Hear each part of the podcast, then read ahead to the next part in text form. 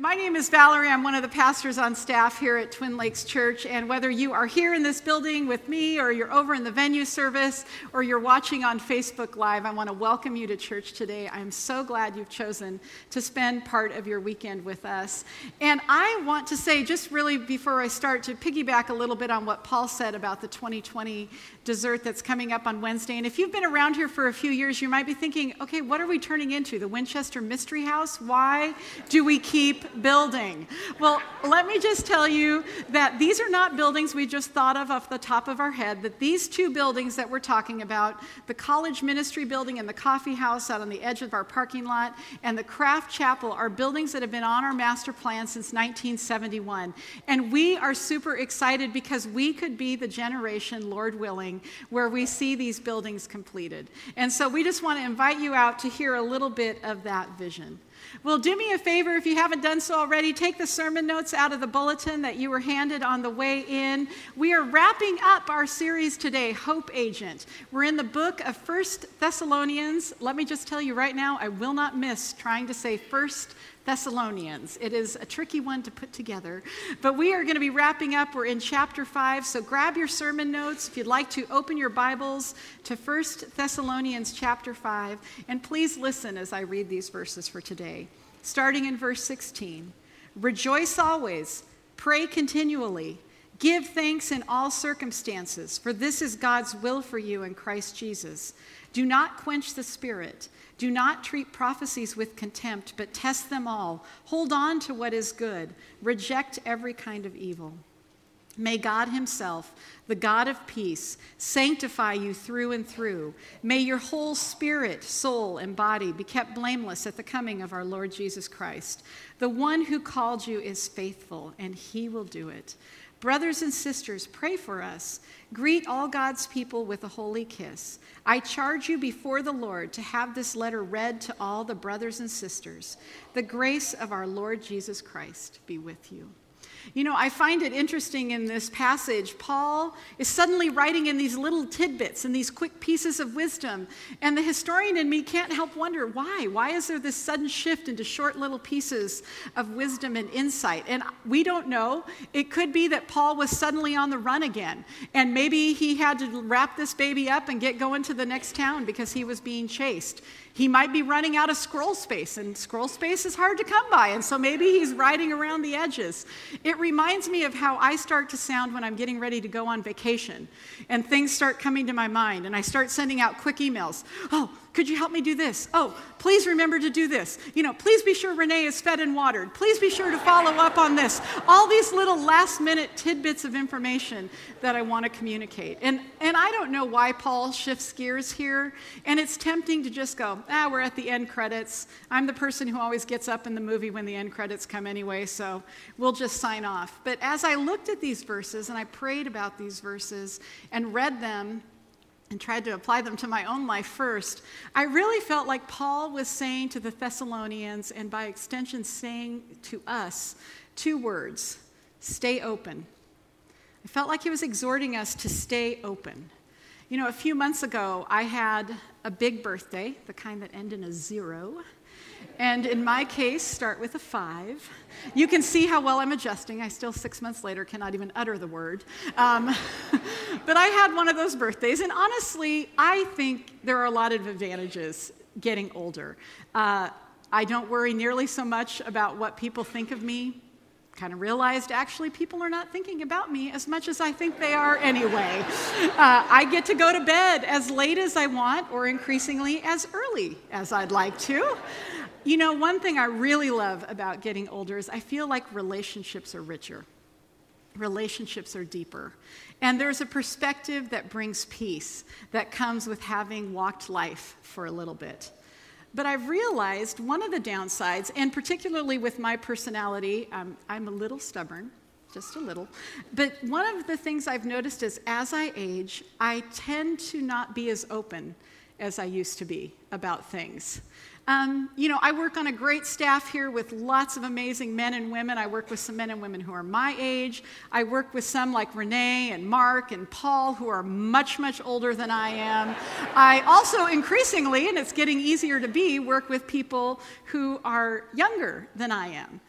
And I add to this fact that I've actually been on staff here almost 24 years, and you kind of have a recipe for saying, been there, done that. We tried that in 1980. It didn't work then, and it won't work now. Or we've always done it this way, and it's never failed, so we don't have to change a thing. And I find myself starting to make my world smaller because of my past experiences. But when I was younger, I tended to do the same thing, but for a different reason. I had all the confidence in the world in my correctness. And my only problem was getting other people to see how right I was.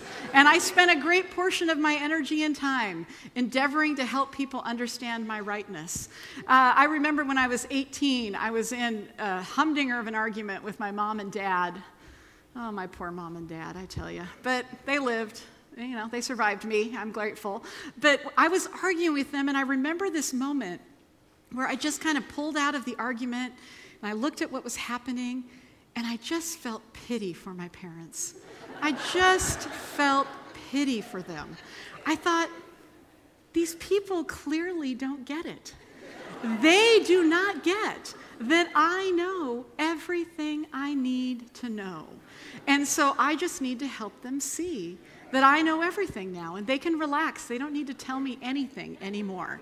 And so I was closed off because of my confidence. And I think the confidence, honestly, that comes in youth is God given. I don't think we'd have half the innovation we have if it wasn't for the confidence that comes in that moment. But if the confidence of youth or even of age causes you to stay closed to what God can do because you think, well, I know God, I know what he's going to do. Or if your life experience causes you to say, Well, I've already seen God and this is what he does, it closes us off to what God can do. Because here's the deal God will not be contained by us. And so we need to stay open. And so here in 1 Thessalonians chapter 5, I believe Paul first is telling us to stay open to God's ways. You might want to write that down in your notes. Stay open to God's ways. In verse starting in verse 16, we read rejoice always, pray continually, give thanks in all circumstances, for this is God's will for you in Christ Jesus. So, what do these verses, and I believe these can be taken kind of as a unit. So, what do these three verses, these choices to rejoice, the choice to pray, the choice to give thanks in all circumstances, what do these have to do with staying open? Well, I believe that these are three choices that people who are open to the fact that God is bigger than they are, and they're willing to stay open to his ways, I believe these are the choices that people like that make. And when we make these choices, we're freed up. We are freed up to kind of stand on tiptoes and see what is God going to do in this situation. Starting in verse 16, rejoice always. No ambiguity there. Rejoice always. The Apostle Paul says this over and over and over again, most notably in Philippians chapter 4, verse 4. He says, Rejoice in the Lord always. And in case you missed it or in case you don't like it, I will say it again rejoice. And you know, I think we can all get on board with this. I think we go, Yeah, I want to be that person. I want to rejoice. I like people who are joyful. But if you're like me, you might find that sometimes when you think you're rejoicing, I find that what I'm really saying is, Yay, things are going my way. And then I just call it rejoicing because it sounds more spiritual. And that's sometimes what we fall trapped to. But what Paul is calling us to here is a rejoicing, is a joy that goes much deeper than our circumstances. He is calling us to something that is deep and something that we need God's help with. And you might be in this room today in a rough season. You might be in this room in a rough marriage season, in a rough health season. Maybe you've lost a friend. I don't know, but I know that in a crowd this size, people walk in having a hard time. And you might be thinking, you know what? No way. Not going to rejoice always. Not until this malarkey is over. And malarkey, by the way, is a word when you can say that you can say when you're over 50. You can't say it before then. But I'm not rejoicing until this is done. You know what? It wouldn't even be authentic. It wouldn't be real for me to rejoice, Val. You know, some of the best words that have meant the most to me, honestly, when it comes to rejoicing, were words from Scripture that I heard preached a few years ago by an Iraqi pastor who was in Amman, Jordan, where I was at the time, speaking to a room packed with Iraqi refugees, people for whom God's ways were a complete mystery at that point. They had been tossed out of their homes, horrible things had happened. And I was in a sermon listening to him, and he was calling these people to rejoice. Rejoice. And the scripture he used is one I want to share for you today, especially if you feel like, no way, Val, I'm not going to do this. Look at Habakkuk 3 17 through 18.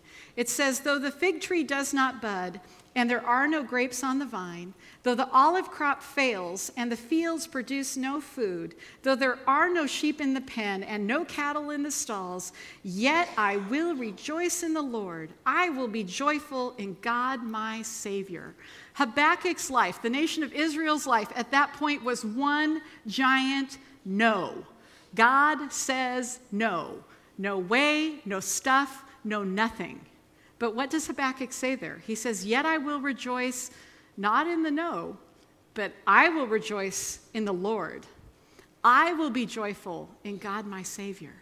And the same God that Habakkuk was calling to rejoice in is the same God we rejoice in.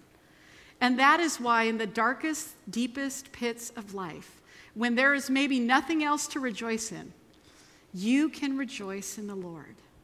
You can be joyful in God, your Savior, the unchanging God who made you, who loves you, who knows you. You can rejoice in Him. And also, I think that a key to rejoicing always is found actually in the next verse, verse 17, where it says, Pray continually. And the word translated continually can also be translated incessantly. Pray incessantly. And you might be thinking, this is not helpful.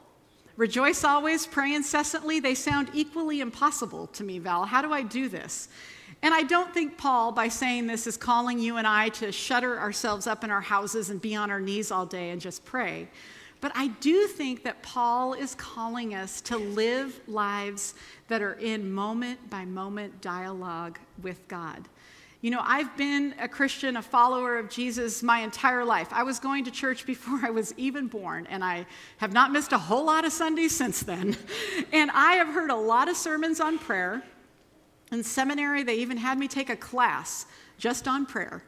And I think there are times when we do need to spend extended times in prayer, when we need to just sit for a long time and pray and hear from God and listen to Him.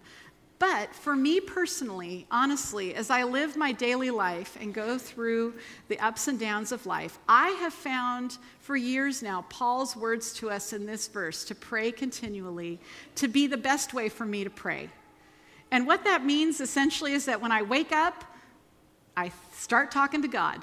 I may not thank him for what time it is, but I thank him that I got up that morning. And I thank him for the things around me. As I walk through my day and I hear prayer requests or something, I talk to him about those things. When I'm driving down the road, we chat about the driver who cut me off. What I think of that driver, what he thinks of that driver. We differ on this point. Turns out he loves them. I do not yet. I'm working on it. When somebody comes up to me and says, Hey, Val, can I talk to you for a minute? I, I mean, working in the church office is like a daily surprise party. You just never know what's going to walk through the front door. And so when someone says, Can I talk to you for a minute? I say, Lord, give me wisdom. Give me ears to hear more than what's being said so that I can be an encouragement to the person who's coming in. Be in an ongoing dialogue with God. Here's the thing He is present with you all the time anyway. You might as well just start talking to Him. He is there. My mom always liked to make that point very clear to me when I was a teenager. God is always with you, Val. It was not so much in a comforting way as a threatening way when I was a teenager, but it's true. God is always with you. And you're not, you know, kind of walking on tiptoe, you know, pulling on the coat of the great and powerful God. Will you listen to me?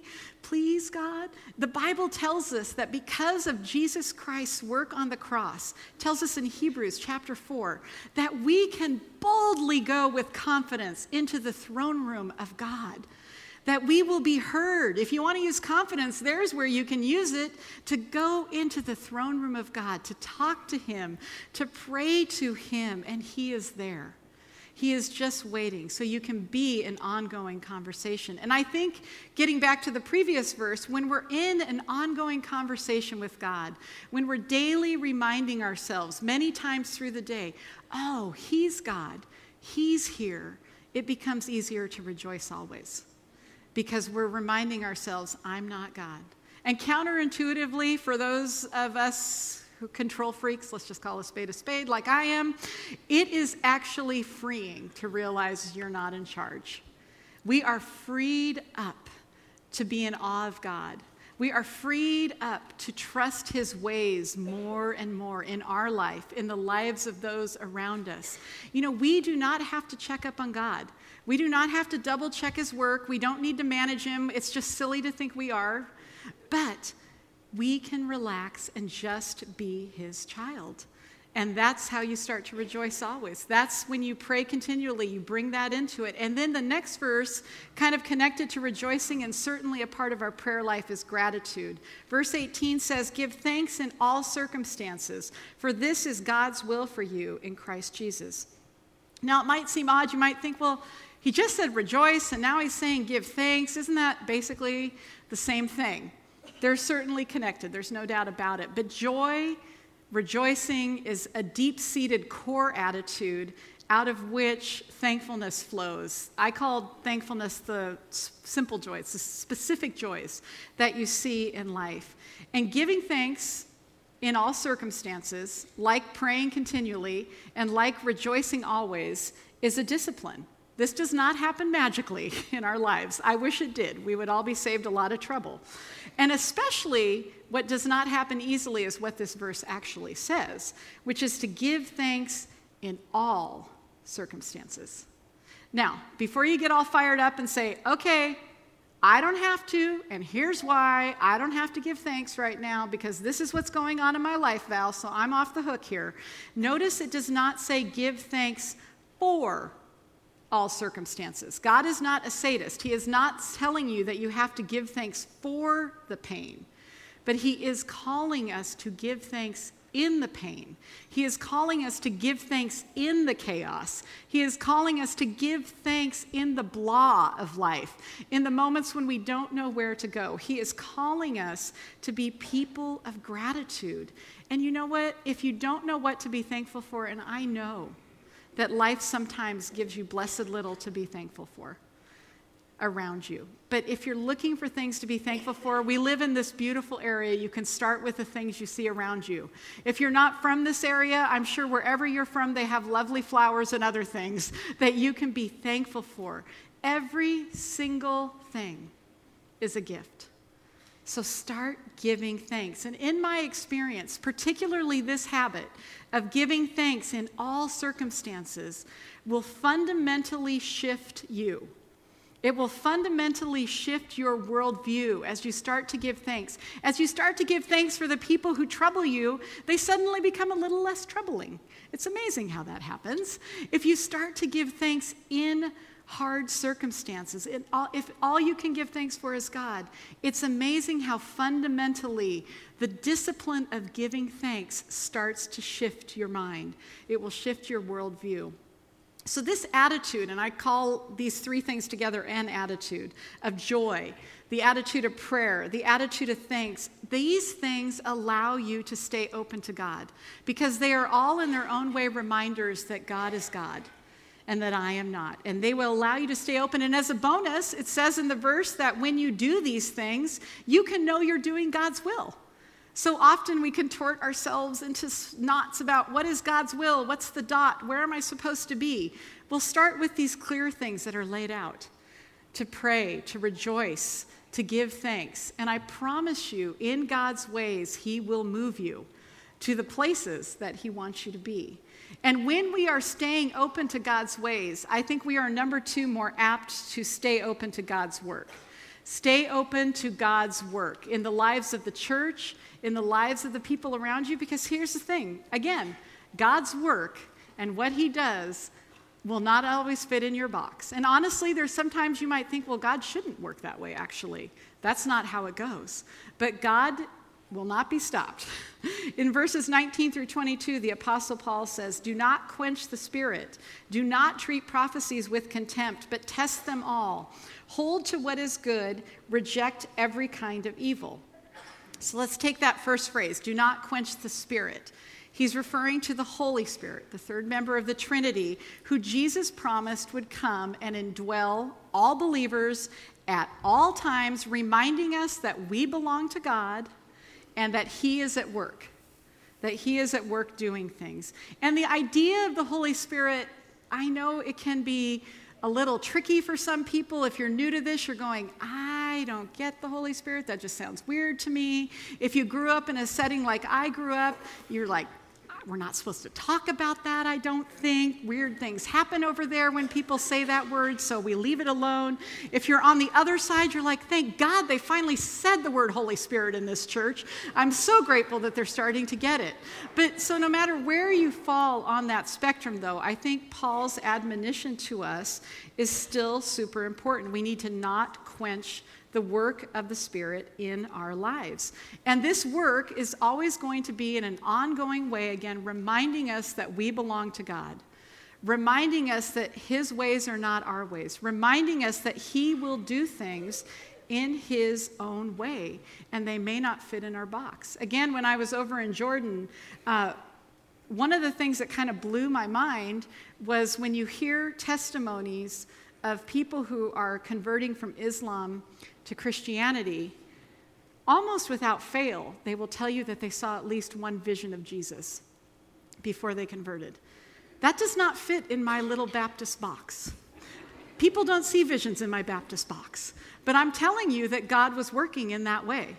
And I need to stay open to that. I need to stay open to the fact that God's work will not always fit in my box. And believe me, the last place I want to be found is quenching that work in the church, or in my life either. And Paul says no matter where you fall on the spectrum of prophecy, the next thing we need to all do is the same. Or, sorry, we're going to talk about prophecies, treating them with contempt first. I don't want to jump over that. Because, again, like the Holy Spirit, this idea of prophecies can seem a little odd to people. The prophecy is really the God given gift, and that's an important two words there the God given gift to the church for somebody to encourage, for somebody to build up, for somebody to help give correction to the church. And Paul says here, don't treat that gift with contempt. We don't know if the Thessalonians were specifically doing that. It seems like they might have been. They were setting that gift aside. But prophets are also human. And so there can be the temptation for them to say, God says, when what they really mean is, I want. And Christians don't all agree, believe me, on how this gift is manifested today. Again, there are some that think it is as active today as it was in the times of Scripture. They believe that there are people who are specifically given a message from God to share to the church, to build up the church. There are other people who believe that with the indwelling of the Holy Spirit, the Holy Spirit has essentially become the prophet for us all individually, and so the gift of prophecy isn't practiced. But again, no matter where you fall on the spectrum, Paul says, test it test what you hear because not everything you hear is going to be from God just because somebody said God says. Um, a lot of times I've noticed also, by the way, this comes in the phrase of God told me to tell you. People are really good at that. God told me to tell you, you need to do this. So if your spouse tells you later today, God told me to tell you, you need to mow the lawn, probably don't listen to that. Uh, one time, now I'm going to get in trouble, great people, wives are going to, men are going to email me. Uh, one time years ago, actually right in this room, right here in the front row, uh, Renee, our lead pastor, Mark, our executive pastor, and myself were all standing here after Saturday night, kind of talking about the service, wrapping up. And a woman came in just before we were leaving, and she said to Renee, I have a prophecy for you.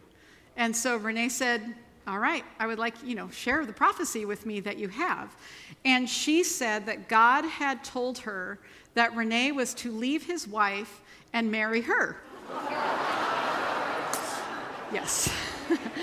now, obviously, she was completely off base just because she said God says, she was completely off base. Now, just quickly, if you probably want to know, well, how did that all end up? Uh, let me tell you two things I learned that evening. Thing one, Renee is as gracious as the day is long. Say what you will to him about his sermon, about the church. Do not mess with his wife. And I would go ahead and add, do not mess with his grandchild either. I think those are off the table now. Uh, but secondly, just that reminder that there are people who genuinely believe they're speaking for, for God and they are genuinely wrong. So, how do we test these things? How do we know? And we test them right here in the Word of God. This is God's written revelation to all of us equally. And this is how we test what we hear.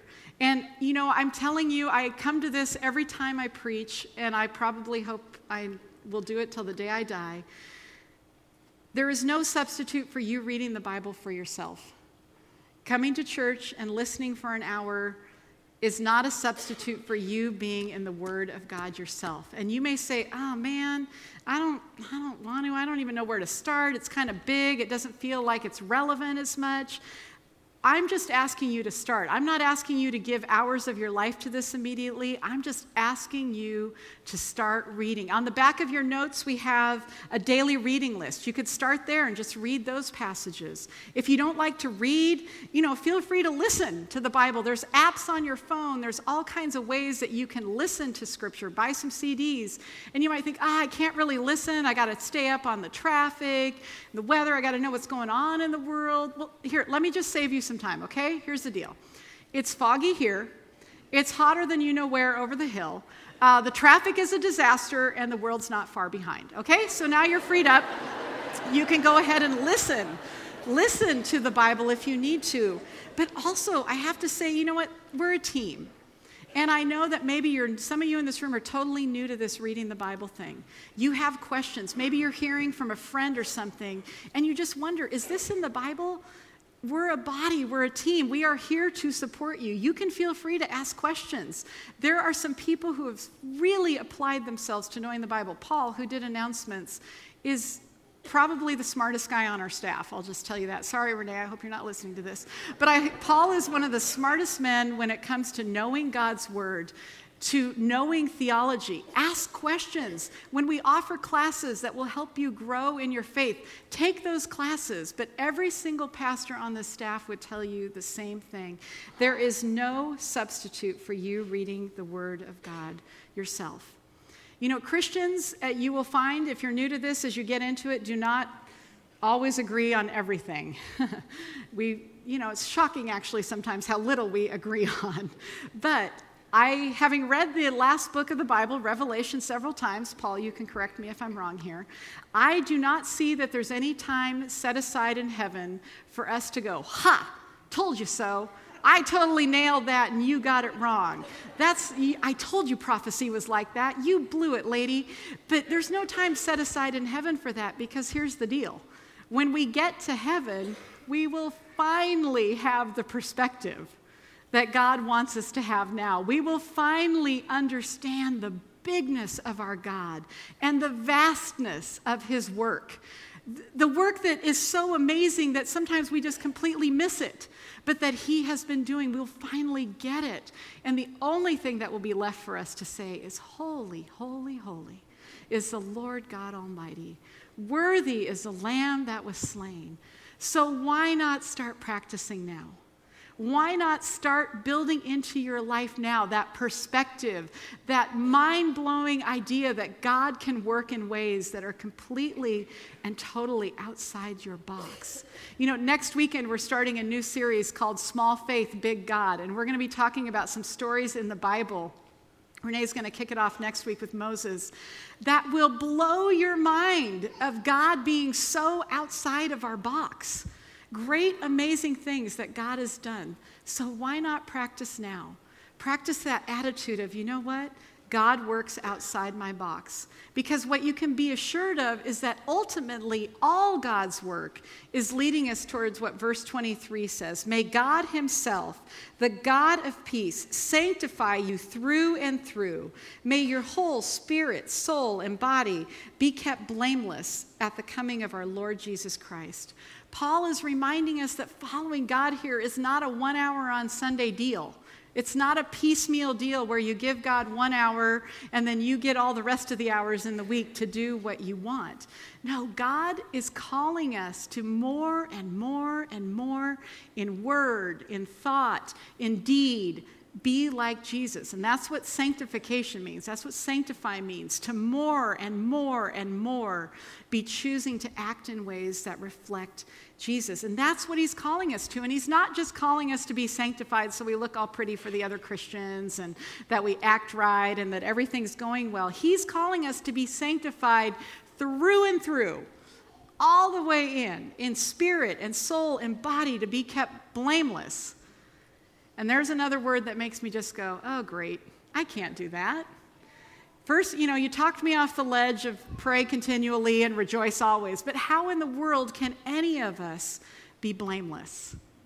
Stay open and thank God for his most amazing work, which is in verse 24. The one who calls you is faithful, he will do it. And once again, we are back at grace because this is what it's all about is God's amazing grace demonstrated through Jesus Christ. And it says, the one who calls you.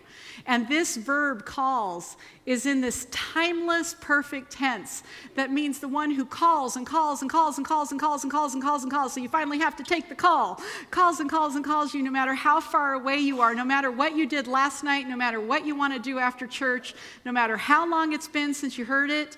The one who calls you is faithful. He is faithful and He will do it. The one who calls you to rejoice, the one who calls you to pray, the one who calls you to give thanks in all circumstance, the one who calls you to be blameless.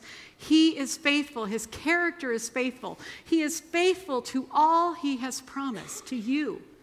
He's faithful to you and He will do it. And guess what? He will do it in ways and works that we do not always expect, but nevertheless, He will do it. In the final four verses here, Paul pens his farewell to the Thessalonians. In verse 25, he asks the believers to pray for him. You know, the great apostle Paul knew that he was not a lone ranger. He knew that he needed the body of Christ, people around him to pray for him. And I would say the same is very true today. We need your prayers. I mean, hopefully, as a staff and pastors, we've been transparent enough with you that you think, clearly, these people need my prayers. And so we hope that you will pray for us. And I, am going to take a little bit of advantage of uh, Renee not being here today. You know, you might listen to Renee's stories and think, oh, you know, the life of a lead pastor looks pretty good. He's going to NFL games, he's, you know, working at camps, he's seeing cool things, meeting people. Let me just tell you that the life of a lead pastor is not a cakewalk. Um, he loves it. He is called to it, God has gifted him for it, but he would tell you to pray because he takes on a tremendous burden and amount of responsibility on all of our behalf. So pray. Pray for all of us. On the back of your bulletin is a list of our names. Pray that we will grow spiritually. Pray that we will grow in unity. Pray that we will grow in vision. Pray for the marriages that are represented on that page, but please pray for us. And then in the next verse, this may either sound like the best verse you've ever heard in church or the most frightening verse you've ever heard in church. It says, Greet all God's people with a holy kiss. I'm here to let you all know that next weekend we'll be changing our greeting time. Uh, no, we are not doing that. Uh, this obviously has a cultural connotation. The way Paul says it, it probably also says, is meaning say hello to so and so for me, say hello to so and so, but there's a fondness to the greeting. And while it's not prescriptive that we have to greet each other with a kiss, it is descriptive of how our welcome should be to each other. That when we meet each other, when we greet each other, we should do it warmly. We should do it with affection. Because even though we don't all look alike in this room, we don't all act alike, we don't all think alike, we don't all vote alike, we still are bound together by this amazing grace of God. So greet each other warmly. Be open to what God is doing in and through other people. And in verse 27, Paul says, Make sure you read this letter to everybody, which is something he says a lot. You know, you can't go down to Kinko's and copy a scroll, so there's one copy and it has to be read to the church. But what's interesting here is Paul says, I charge which is a little, it's the only time he uses this word. And so it could be that maybe some of the leaders in Thessalonica were insecure and they were trying to hold Paul's knowledge so they would seem like the smart guys. But no matter what it means, the truth is the same that these words are for everybody. These words are for everybody. We don't get to pick who's, who gets these words, who hears these words. These words are for everybody. And finally, in the last verse, Paul ends his letter where he started his letter with the grace of God. The grace of the Lord Jesus Christ be with you. It's all about grace for Paul. It's all about grace for us. The same is exactly true today. And Paul says, May this grace not just be around you, not just may you have knowledge of this grace, may it be with you.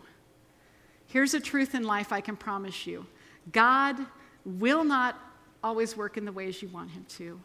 God will do methods and things that you think are just outside the box and wild. God will not work in the time frame that you always want him to, but the one who called you is faithful. He will do it from beginning to end, and by the grace of God, he will do it. Let's pray. Dear Heavenly Father, thank you so much that you are faithful. Thank you that you are the faithful God. Thank you that you are the unchanging God of Habakkuk, the God of the Apostle Paul, and our God today. Lord, thank you so much for that. Where would we be without your faithfulness? Lord, I pray for each person in this room, for perhaps a person who's hearing some of this for the first time. I pray that they would stay open to your call to follow you. I pray that they would be compelled by the idea of following a God that's big and a God that's outside the box, God. And I pray for those of us who've been Christians a longer time, I pray that you would save us from ourselves, God. I pray that you would save us from our experiences, that you would save us from our confidence, and that we would increasingly more and more stay open to your ways, stay open to your work, God. I pray for those here today who might be struggling with how you are working or your ways in the life of someone they love, a child or a spouse or a friend, and they're just struggling, wondering, Are you there, God? I pray that they would have confidence that you are always at work, that you are always calling not only them, but those they love as well, that you never give up, Lord. Thank you so much. We are eternally grateful for the grace that you have given us through your Son, Jesus Christ. In his name we pray. Amen.